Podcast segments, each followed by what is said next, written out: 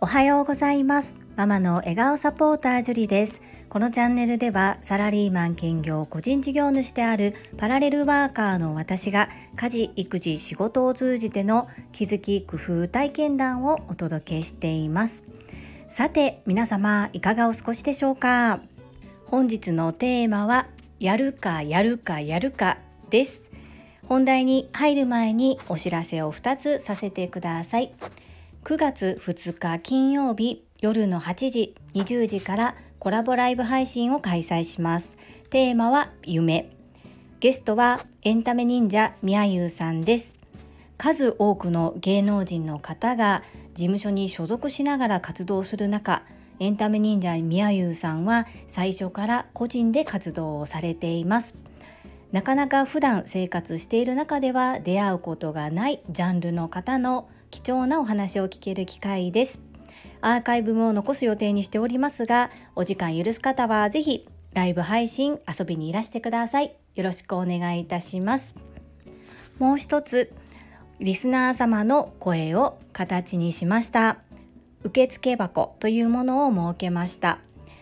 コメント欄に書きづらいもしくはこんなことを聞いてもいいのかな？なんて思うことを匿名やニックネームでも構いません。ご質問いただければ順番にこちらの方で音声で回答させていただきたいと思います。概要欄にリンクを貼っておきますのでお気軽にご活用くださいませ。それでは本日のテーマやるかやるかやるかです。この言葉は私の大好きな Voicy のパーソナリティでいらっしゃる世界はあなたの仕事でできているの朝倉千恵子先生から教わった言葉です。何か困ったな私にできるかな大丈夫かなというふうな気持ちに陥った時に必ず私の背中を押してくれる言葉です。そしてやるかやるかやるかチャレンジこそ人生。やらない後悔よりやった経験というふうに前向きになる言葉がどんどんどんどん降りてきます。これは約1年間ずっと朝倉千恵子先生のプラスの言葉を浴びてきたからだなというふうに本当に感謝しております。そんな私ですがそれだけプラスの言葉を聞いている私ですがやっぱり弱気になったりマイナス思考になることはまだあります。私は個人の活動としてお片付けのサポートを行っております。先日今まで受けたことがない内容のご依頼を受けました。そして一度やってみますということでお受けしたもののお客様の要望をヒアリングすればするほどだんだん自信がなくなっていきそして果たして私はお客様の要望に満足できるお答えできるものが提供できるのだろうかと不安になりました。そんな中株式会社新規開拓様主催のつながるセミナーを一昨日に受講させていただきましてその中で出てきた言葉がとても胸に刺さりまして女性は仕事感が甘い。そして女性の働き方女性への評価を下げているのは女性自身である。という朝倉先生のバッサリ切られた言葉を聞いて私も女性だからと言って甘んじていたわけではないですが自分の仕事の考え方が甘かったなというふうに思い直しましてもう一度気合を入れ直してその仕事に向き合うことを決意しました。そしてどうしても時間がかかりそうでしたので一旦概要だけアウトラインだけ整えてお客様にこれはまだアウトラインですがこのような形で進めようと思いますがいかがでしょうかというふうにご提案したところ現段階ではあこのままだとすごくいいものができそうだねということで高評価をいただきましたので引き続き自分を信じてそして甘い仕事感というものをバッサリ切り捨てて立ち向かっていきたいというふうに思っております。お相手は株式会社の代表取締役社長様なんですね。私は、まあ、単なる個人事業主であり個人で動いているものですので、まあ、若干こう肩書きにひるんでしまっていた部分もあるんですけれどもまあ、従業員はおりませんが私も一人で切り盛りしてやっておりますのでここは相手がどんな肩書きであろうとどんなにすごい方であろうと自分の信念を貫いて自分の持てる 100%120% のものを提供してぶつかっていくしかないなというふうに改めて思っております。また今渦中は語るなということで進行中ですのでこのことがしっかりと形になった時に一体どういうご依頼を受けてどのように進めてどんな風にお客様に提供することができたのかについてお話をさせていただきたいと思います。ということで本日はやるかやるかやるかについてお話をさせていただきました。最後までご清聴いただきありがとうございます。それでは本日もいただいたコメントを読ませていただきます。第362回お客様対応アンケートは書く夏休み特別企画38返信についたコメントです。中島みゆきさんからです。りんくん、めちゃめちゃ素敵なオープニングとクロージングトーク、すごいなぁと感心しました。りんくん、38回お疲れ様でした。りんくんとママのお話を毎日楽しみにしていましたよ。りんくん、樹里さん、ありがとうございました。中島みゆきさん、コメントありがとうございます。私も思いました。この最後38回目のオープニング。自分で音声配信を始めますっていうふうに言いましたよね。やはり毎日コツコツ30回を超える放送をしていると最初の出だしっていうのも覚えていくんだなというふうに思いました。そして中島みゆきさんずっとずっとりんちゃんに対して温かいメッセージ温かい声かけをいただきまして本当に感謝しております。ありがとうございました。またよろしくお願いいたします。続きまして第363回学びつながるセミナーを受講してコメント返信についたコメントです。たまみさんからです。樹里さん、こんにちは。昨日はつながるセミナーにて樹里さんの姿を見つけました。カリスマリスナーの皆様や TSL の先輩方と共に学ぶことができ嬉しかったです。女性の在り方についての話は何度もうなずきました。職場の女性陣にも聞いてほしかったなぁと思いました。関西弁私は大好きです。小さい頃から新喜劇やダウンタウンが大好きだったので関西弁に憧れていました。樹里さんの関西弁は柔らかくて温かい印象を受けます。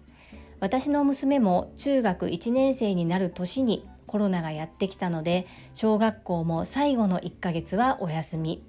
中学も同じく5月いっぱいまでお休みでした。その代わり夏休みが1週間しかなく授業もどんどん進んでいきついていけない生徒たちもいたのではないかなと思います。同じ公立中学でも地域によってはオンライン化が進んでいるところもありますよね。良いところはどんどん真似てどの学校もオンラインで授業を受けることができるように早く変わってほしいなと願っております。たまみさん、コメントありがとうございます。たまみさん、つながるセミナーいらっしゃったんですよね。私、見つけることができなくて、とっても残念ですが、TSL7 期を一緒に受講しますので、そこできっとお会いできますね。どうぞよろしくお願いいたします。TSL の講座は土曜日の13時30分からなんですけれども、私の場合は土曜日ちょうど13時30分にりんちゃんを放課後等デイサービスに送り届けなければならないのでそこの部分を、まあ、主人か家族にお願いできたら最初から出れるんですけれどもおそらくほぼ私が行かないといけなくなると思うので一番最初をリアル参加する最初の時間帯30分ぐらいはリアル参加できないかもしれないんですけれどもしっかりと可能な限りリアルで参加して学びたいと思っております。関西弁大好きと言っていただいてありがとうございます。嬉しいです。中学校1年生に入る時にコロナだったんですね。そっか。そしたら小学校の卒業式ももしかしたらなかったのかもしれないですよね。本当に大変な時期だったと思います。そして我が家の子供たちも夏休みすごく短かったですが玉美さんのお嬢様のところは1週間しかなかったんですね本当この時に学校を9月始まりにするかどうかっていう議論もなされていたと思うんですがこの100年に一度と言われている変革期に変われなかった日本の学校なのでおそらく今後もずっと4月で行くんでしょうね。本当に公立でも地域によっていろいろとやり方が違うので、まあ、どんな形であったとしても子どもたちが学びやすい環境っていうのを作っていきたいなというふうに思いますね。たまみさんコメントありがとうございます。続きまして英語学習者と世界をつなぐキューピット英会話講師高橋明さんからです。樹里さんこんにちは。りんちゃんの配信がないトークに夏の終わりを感じております。つながるセミナーの感想をお聞かせいただきありがとうございます。英語講師としては女性を日本人に当てはめてもぴったりだと思いました。コロナ禍のリアルな小学生ママのお話を聞かせていただきありがとうございます。私の英語講師の大先輩はカリフォルニアで2人の男の子を育てていますが、そこの学校は全生徒に Chromebook を配り、ネット環境がないお宅には環境も配備し、オンライン授業を始めたそうです。かっこアメリカでは教育でタブレットを使用するのを諸々のデメリットからやめてノートブックに切り替えているそうですよ。それなのにタブレットを導入する日本の教育を見るともっと海外の情報を知ってほしいと思います。かっこ閉じる。樹里さんのおっしゃる通り、ここで愚痴を言っても始まりませんね。私にできること一つずつ取り組んでいきます。ありがとうございました。高橋明さん、コメントありがとうございます。りんちゃんはまた必ずきっと配信してくれると思いますので、その日をぜひ楽しみにお待ちいただきたいと思います。つながるセミナーでのお話で女性を日本人に当てはめてもぴったりっていうのは高橋明さんらしい見解だなというふうに思います。ですがまあ小さい世界ですが私も日本だけではなく世界を外から日本を見たことがある立場として同じような印象を持っております。学校でのオンラインレッスンのあり方っていうのは本当にいろいろと考えさせられるところがありますよね。日本はかなり遅れているので遅れているからこそ周り世界を見渡してその中でどんなやり方が一番いいのかっていうのを取捨選択して導入してほしいなというふうに母親目線では思いますね。本当に愚痴を言っても始まらないので何か私たちでできることをぜひやっていきたいですね。朝倉先生のお言葉、熟成が組織を変え、社会を変え、やがて日本を、アジアを、世界を変える。この言葉、私は大切にしたいと思っていまして、一人一人は小さな力かもしれませんが、みんなで一つの方向を向かってこう一生懸命走り出すとすごく大きなパワーになると思うんですね。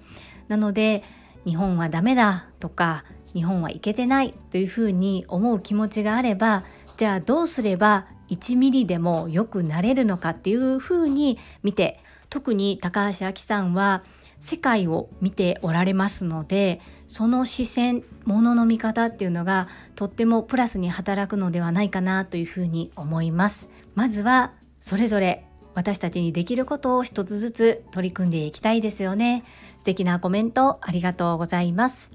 続きまして、ゆふこれたかさんからです。樹里さんへ、昔ながらの漢方と医療用の漢方との違いですね。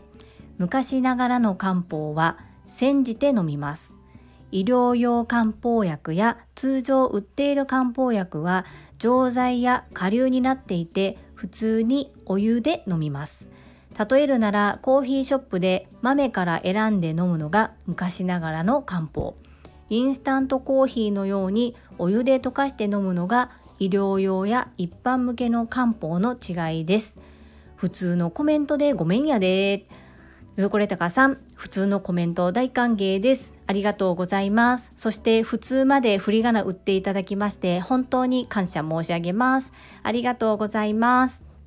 昔ながらの漢方薬と医療用の漢方薬の違いこのコーヒーの違いで例えていただいたのがとっても分かりやすかったです。ありがとうございます。続きまして福田秀夫さんからです。こんにちは。つながるセミナーでは樹里さんの姿拝見しました。ブレイクアウトルームで一緒になれるかな？と期待したのですが残念でした。次の機会に期待ですね。私が響いた言葉は人間が傲慢になるのは学びをやめた瞬間。この言葉はハッとさせられました。まさに田原俊彦のハッとしてグッドでした。福田秀夫さんコメントありがとうございます。ほんとブレイクアウトルームで一緒になれたら私も興奮しすぎて会話にならなかったかもしれないですね。まあ90名様ほどいらっしゃったのでなかなか一緒にマッチングする確率っていうのは低かったですよね。そして人間が傲慢になるのは学びをやめた瞬間確かにこの言葉を聞いて私もドキッとしました。田原俊彦が出てきたのがなんだか懐かしくて笑っちゃいました。福田秀夫さんコメントありがとうございますアンニョン続きましてひろぴょんさんからですジュリさん、初めてコメントさせていただきます。パチパチパチパチ。ひろぴょんさん、初コメントありがとうございます。つながるセミナー、私も24日に参加させていただいたのですが、ブレイクアウトルームでは、なんと、マインド TU さんと同室で大変驚いた次第です。つながるセミナーでは、ジュリさんもおっしゃっておられましたが、女性も男性も強い意識改革が必要だと改めて感じた次第です。私も成人した娘が2人いますので何らかのタイミングで伝えていきたいと思っています。朝倉団長の Voicy も勧めているのですが点々点私は朝倉団長の Voicy ではサイレントリスナーを決め込んでいるのですがどこかで初コメント挑戦したいと思っています。ところで樹里さん私にもジュリスト会員ナンバー裁判いただけないでしょうか？りんちゃんとの放送も含めて心温まる放送楽しみにしています。ひろぴょんさん、コメントありがとうございます。そして初コメント、本当に感謝申し上げます。わー、ブレイクアウトルームでマインドティーさんと同室になられたんですね。この常に朝倉先生のところにコメントされている方の名前を見るとなんだかドキドキしますよね。本当に超有名人の方に出会ったような気分になります。そしてひろぴょんさんもし成人されたお嬢様と一緒に食卓を囲むことがあればご家族で朝倉先生の Voicy を BGM として聞いてみられるのはいかがでしょうか？私も長男中学校1年生の長男にいろいろと聞かせたくってで2人の時間に一緒に聞いたり、まあ、食事の時は我が家の場合ちょっと難しいんですけれどもそんな感じでこう聞いていましたらだんだん息子の方から「今日は何喋ってたの?」どんなお話があったの？朗読どんなんだった？っていうふうに聞いてきてくれるようになりました。でこれいいよ聞いてみてっていうふうに言われるとなんとなく流してしまうこともあると思うんですが一緒に聞くっていうことをするとおもしかしてこれいいかもみたいな感じで思ってもらえるかもしれません。もしすでに実行されていたらごめんなさい。もしまだでしたら一度チャレンジしてみる価値はあるのかなというふうに思います。実は私も最初朝倉団長の Voicy ではただ聞くだけでコメントは全然投稿していなかったんですね。で投稿される方のコメントがあまりにもすごすぎて圧倒されてしまってすごく恥ずかしい気持ちになってこう投稿してみたいけれども躊躇している自分がいましたですがこれこそやらない後悔よりやった経験ということである日を境に私は毎回コメントすることを心に決めてそしてずっとそこから継続して毎回コメントをしているのですがコメントすることで自分の気づきそしてアウトプットのあり方それから250文字内で言いたいことをどう簡潔にまとめるのかっていうところがものすごく勉強になりましてやってみてよかったなというふうに思っています。なのでひろぴょんさんもあこれに対してはどうしてもコメントしたいって思えるタイミングがおそらく来るのではないかなというふうに思いますのでそんな時は是非トライしてみていただきたいなというふうに思います。朝倉団長も新しい方からのコメントも本当に嬉しそうにいつも読んでおられますので是非よろしくお願いいたします。そしてなんとジュリスト会員。いやーぜひぜひなんだかありがとうございます。ぜひ裁判させてください。今ずっとこの配信の概要欄にジュリスト会員の方を記載させていただいておりまして今17番の福田秀夫さんが一番後ろになりますなのでひろぴょんさんは18番を裁判させていただきますお受け取りいただけますでしょうか？どうぞ今後ともよろしくお願いいたします皆様本日もたくさんのいいねやコメントをいただきまして本当にありがとうございます。いつもとっても励みになっておりますしとっても嬉しいです。感謝申し上げます。最後に一つお知らせをさせてください。